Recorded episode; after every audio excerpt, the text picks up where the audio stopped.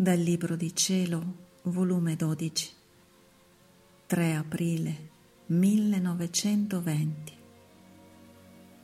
Tutta la volontà di Dio nel creare l'uomo fu che in tutto facesse la sua volontà, in modo che, dopo ripetuti atti fatti nella mia volontà, formando la mia vita in sé, io venivo da Lui e trovandolo simile a me, lo portavo nelle delizie del cielo. Continuando il mio povero stato, mi sentivo il mio amabile Gesù nel mio interno, che si univa a pregare insieme con me. E poi mi ha detto, Figlia mia, tutta la mia volontà nel creare l'uomo fu che in tutto facesse la mia volontà.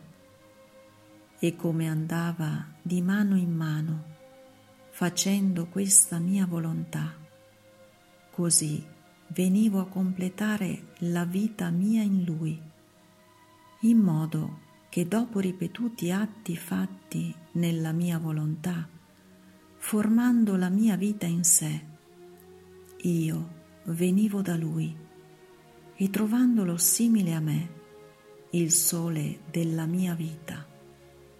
Trovando il sole della mia vita che si era formato nell'anima, lo avrebbe assorbito in me e trasformandosi insieme come due soli in uno, lo portavo nelle delizie del cielo. Ora la creatura, con il fare la mia volontà, oppure se ora la fa e ora no. La mia vita viene dimezzata con la vita umana e la vita divina non può completarsi.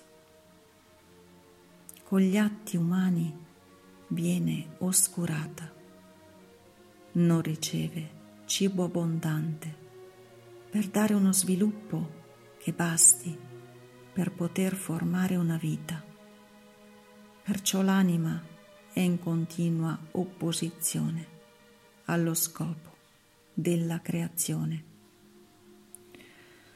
Ma ai, quanti ve ne sono che col vivere la vita del peccato, delle passioni, formano in loro la vita diabolica.